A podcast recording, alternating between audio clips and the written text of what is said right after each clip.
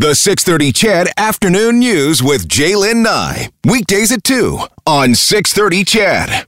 So at 224, let's head over to Boyle Street Community Services and check in with Ian Matheson, the Director of Operations there. Hi, Ian. Welcome to the show. Hi, thank you. Okay, give us an idea of uh, what things look like at Boyle Street right now, given what's going on with COVID 19.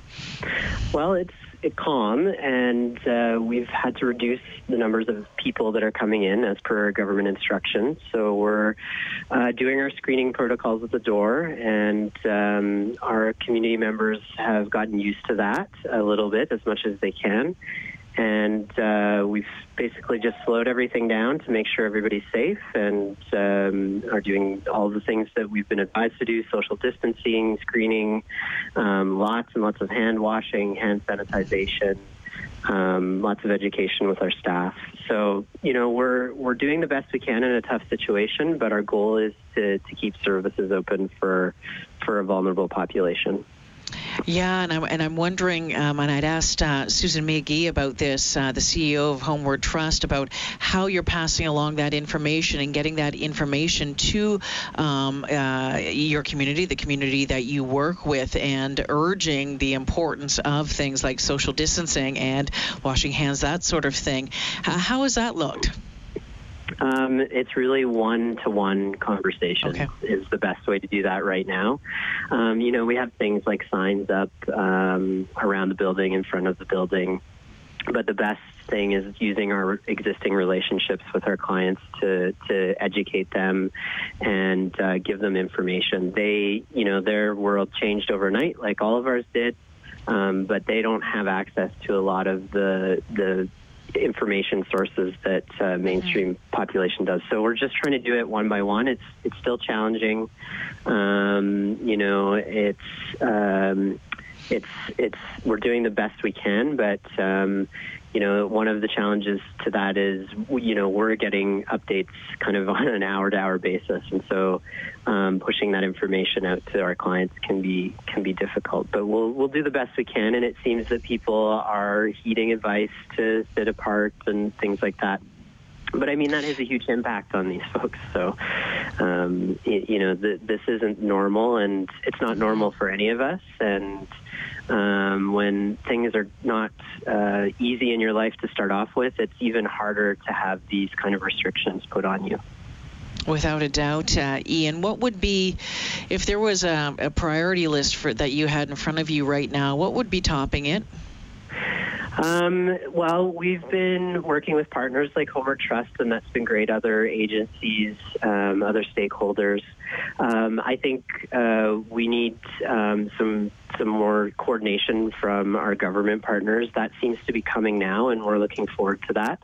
Um, our our big thing right now is if we get a hit on a, one of our screens, we're doing temperature checks at the door, and if somebody presents with uh, symptoms and um, you know we need to isolate them in the building. We can do that, but after that point, we don't really have a protocol for where to take that person if they're not housed.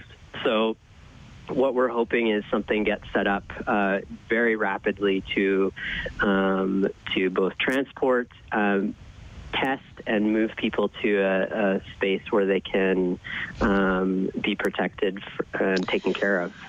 You know, Ian, I'm getting back to back texts on my text line uh, here, and it says, Why don't we use school gyms? Lots of space, just don't right. pack them in. And someone else says, What about the Agricom, the Shaw Conference Center? But we also have to remember the fact that there are rules in place right now no gatherings larger than 50.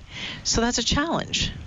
Yeah, I mean, we need to, if we are going to determine a space, and it looks like the province and the city is, is looking at that uh, as we speak, um, it needs to be treated with a very high level of support. Um, yeah. You can't just house people in a gym, um, and especially if they're sick, uh, they're going to need medical support. Uh, they're going to need um, something to do. Uh, they're going to need um, staff who have some sort of relationship with them. Uh, they're going to need to be able to get all the things that, that we would get food. Um, you know, they're going to need to, if, if you're an alcoholic, you're going to need uh, some alcohol. You're going to need cigarettes. You're going to need mm-hmm. um, all of those things. So I think there's a lot of people working on that right now. Um, and uh, you need to set all of that up before uh, you know just starting to ship people over. So we understand that that's a huge challenge, um, but we also want to ensure that we prevent the spread in in our community because they are are one of the most vulnerable populations to be exposed to the virus. Um, Without a doubt, and and likely are more at risk uh, from the mainstream population of getting sick um, and and having negative health outcomes from that uh, up to death um, than than most people out there in the community because they have nowhere to self isolate. They already have pre existing health conditions. Um, yeah. You know, so so we're we you know there's an urgency to this, but uh, we're we're confident that uh, things have started to move forward, and I think um, we're going to have some uh, some response in the next uh, next day or two. Ian, uh, we'll be looking forward to seeing what that response is. Thank you for joining me this afternoon. My pleasure. Thank you. Ian Matheson, the uh, Director of Operations with Boyle Street Community Services.